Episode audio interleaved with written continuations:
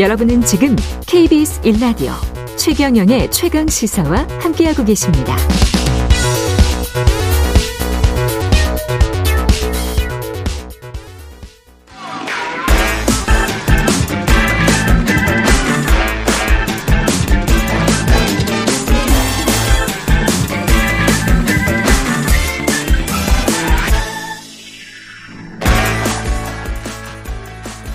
네, 한 번 더 뉴스 시간입니다. 오늘은 한국경제신문의 최형창 기자와 함께합니다. 최 기자님 안녕하세요. 네, 반갑습니다. 일단은 그 한동훈 법무부 장관의 발언을 가지고 오셨는데 사형 집행시설을 점검해라 이런 지시를 했네요. 네, 지금 그렇게 전해졌고 본인도 이제 인정을 했죠. 그러니까 지난주에 이제 했던 거예요. 사형 집행시설을 갖춘 교도소나 구치소에 시설을 점검하라 이런 지시를 내렸다는 건데요. 네. 지금 우리나라에는 사형 집행시설을 갖춘 교정기관이 총 4곳이 있습니다. 네. 서울구치소, 부산구치소, 그리고 대구교도소, 대전교도소인데요. 그러니까 한 장관이 4곳의 시설 유지 관리, 거기에다가 이제 사형 확정자의 수형 행태 조사, 이거를 좀 지시한 것으로 지금 알려졌습니다. 네. 그러니까 지금 뭐든지 일단 한 장관은 말 한마디, 뭐 행동 네. 하나 다 이슈의 중심에 서는 만큼 이번 뉴스도 확실히 좀 주목이 되는데요. 어제 이제 국회 예결위 전체회의에 참석을 하면서 앞서서 먼저 또 기자들 질문에 답을 한 게 있습니다. 사형이 오래 집행되지 않아서 법 집행시설이 폐허처럼 방치되고 사형 확정자가 교도관을 폭행하는 등 수형 행태가 문란하다는 지적이 있었다는 거예요. 네. 거기에다가 이제 사형을 형벌로 유지하는 이상 법 집행시설을 적정하게 관리, 유지하는 거는 법무부의 업무다 이렇게 배경을 전했습니다. 거기에다가 지금 또 그러면서 사형제를 존치를 전제로 가석방 없는 무기징역, 그러니까 네. 절대적 종신형이라고 하죠.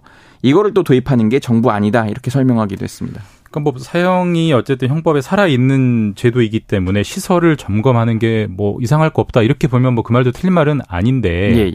어쨌든 우리나라는 1997년 이후에 사형을 집행하지 않는 사실상의 폐지 국가고 예.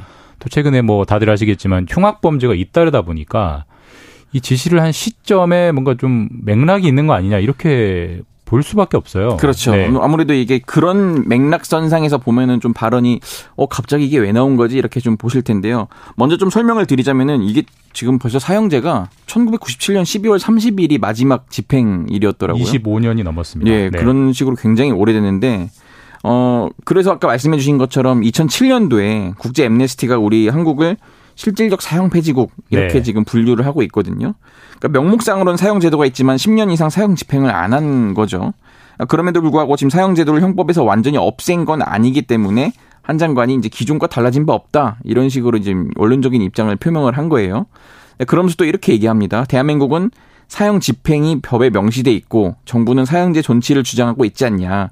그 시설을 유지하고 수형 행태를 국민들이 납득할 정도로 관리하는 걸 국민들이 원할 거다라고 하는 건데요. 참고로 지금 우리 국내에는 사형수 59명이 복역 중에 있고요. 네. 근데 지금 이 발언이 아까 말씀해 주신 것처럼 왜 눈길을 끄냐 했을 때 지난주 이 시간에 제가 방송을 했던 내용이 이건데요. 정부가 경찰력 강화를 통해서 이제 뭐 의경 제도를 부활을 검토하고 네. 있다 이런 걸 했었는데 네. 최근에 너무 흉악범죄가 이제 많았잖아요. 그렇기 때문에 지금 정부 차원에서 대책이 좀 쏟아지는 것의 일환이 아니냐. 이거를 이제 이런 흉악범죄자들이 우리나라가 지금 사형제도가 있지만은 사실상의 이제 폐지국으로 분류되기 때문에 사형이 없는 것 아니냐. 이러기 때문에 더 흉악범죄가 날뛰는 것 아니냐. 이런 것에 대해서 좀 너네 그런 거 아니니까 절대 날뛰면 안 돼. 이런 식의 좀 시그널을 준 것 아니냐. 이런 해석들이 지금 나오고 있는 겁니다. 다소 뭐 앞서 나간 해석일 수도 있는데 시설을 점검하라는 게 혹시 사형을 다시 집행하려는 의지라고 볼 수도 있을까요? 그러니까 지금 네. 법조계 일각에서는 그렇게도 볼 수도 있는데요. 근데 지금 하나 걸림돌이라고 할 수도 있는 게 아직 사형제 관련해서 또 헌법재판소에서 좀 위헌 여부를 아직 심리 중에 있거든요. 지금도 또 진행 중이에요? 예, 네. 맞습니다. 지금 3번째예요, 이게. 앞서서 이 1996년과 2010년에도 이 사형제에 대한 이게 심리가 있었는데 모두 합헌 결정이 나긴 했어요. 근데 이번에 또 심리가 되고 있는데요. 그러니까 사형제 존폐에 대한 입장은 생명과 인간성에 대한 철학, 그리고 종교적 가치관이 충돌하는 문제여서 이게 지금 어떻게 또 결론이 날지는 좀 알 수가 없어요. 이게 뭐 헌재 결정도 결정인데 제가 알기로도 이게 사형제를 만약 재집행한다면 이게 외교적으로도 논란이 될 수가 있어서 아마 법무부 혼자 결정하기에는 좀 어려운 그렇습니다. 문제일 것 같긴 네. 합니다. 다음 이슈도 좀 눈길이 가던데 백화점 휴게시설 노 키주는 차별이다. 예. 이런 인권위 결정이 나왔던데 이게 무슨 분쟁입니까? 예. 백화점 뭐 몇 군데 돌아다니다 보시면은 이제 우수 고객이라고 하죠. VIP들을 위한 휴게 시설이 좀 따로 네, 있습니다. 네. 여기에 이제 영유아나 어린이 출입이 좀 제한이 되고 있어요. 근데 지금 모든 곳이 다 그런 건 아니겠습니다만은 서울의 한 백화점에서 생후 100일이 된 딸을 유아차에 태우고 가려고 했다가 이용을 거부당했다고 해서 네. 이 지금 인권위의 그 당사자가 진정을 넣은 겁니다. 그래서 백화점 측은 이런 장식물 때문에 고객이 다칠 우려가 있어서 안전상의 이유로 이용을 제한한 거라고 했지만은 각국 인권위에서는 그건 차별이다 이렇게 결론을 내린 겁니다.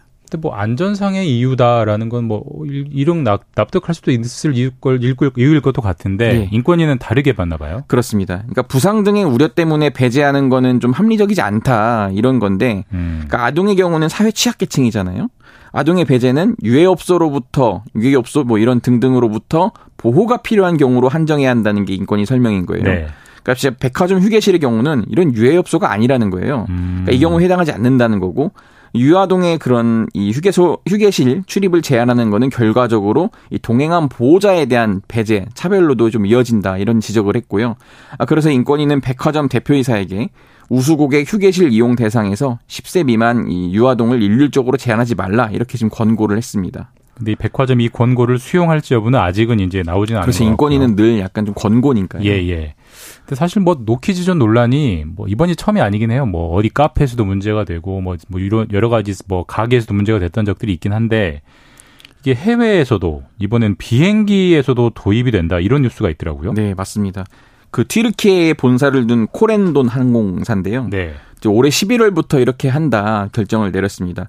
이 네덜란드 암스테르담과 카리브해의 그 섬나라 퀴라소 이 노선에 약 100개 좌석으로 구성된 성인 전용 구역을 지금 도입을 한다는 네. 거예요. 그러니까 이 구역에는 만 16세 이상의 그런 승객만 이용할 수 있고 이 좌석 이용 시 편도로는 45유로, 우리 돈으로 약 64,000원의 추가 비용을 내야 하고요. 항공사 측 설명은 이렇습니다.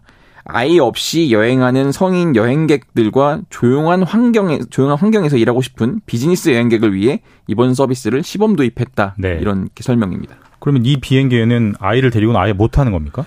그러니까 그 구역이 있죠. 아. 비행기에는 이제 뭐 앞에 뭐 1등석부터 이코노미 예. 뭐 등등 이렇게 여러 개 있는데 이코노미에서도 예. 앞에 있고 뒤가 있는데 예. 아마 이제 100개 좌석으로 된 이 전용 구역이 있을 텐데 여기는 유아 동반 승객은 이제 그 예매를 못 하는 거죠. 근데 아이들이 저희도 아이들 데리고 비행기 타보면 알겠지만 아이들이 울고 막 이런 것 때문에 이제 네. 논란이 되는데 거기서 울어도 다 들릴 텐데.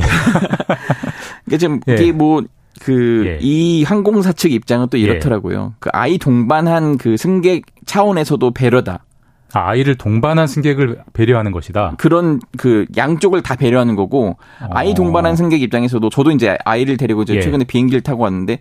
혹시나 막 떼를 쓰거나 너무 우는 건 아닐지 엄청 좀 걱정을 했거든요. 예. 그런데 이제 어쨌든 그런 차원에서 아이를 그 함께 여행하는 부모 역시 다른 승객에게 방해하는 것에 대해 좀 걱정하지 않냐 그런 것에 있어서 걱정을 덜 수 있어서 긍정적인 영향을 미칠 것이다. 뭐 이렇게 설명을 하더라고요. 그래서 예. 이미 뭐 몇 군데 항공사에서는 싱가포르라든지 이런 데서 좀 이미 도입하고 있는 곳도 있습니다. 네, 여기까지 듣겠습니다. 한국경제신문 최형창 기자였습니다. 감사합니다. 감사합니다. 네, 최강시사 2부는 여기까지고요. 잠시 후 3부에서는 장신 뉴스 준비되어 있습니다.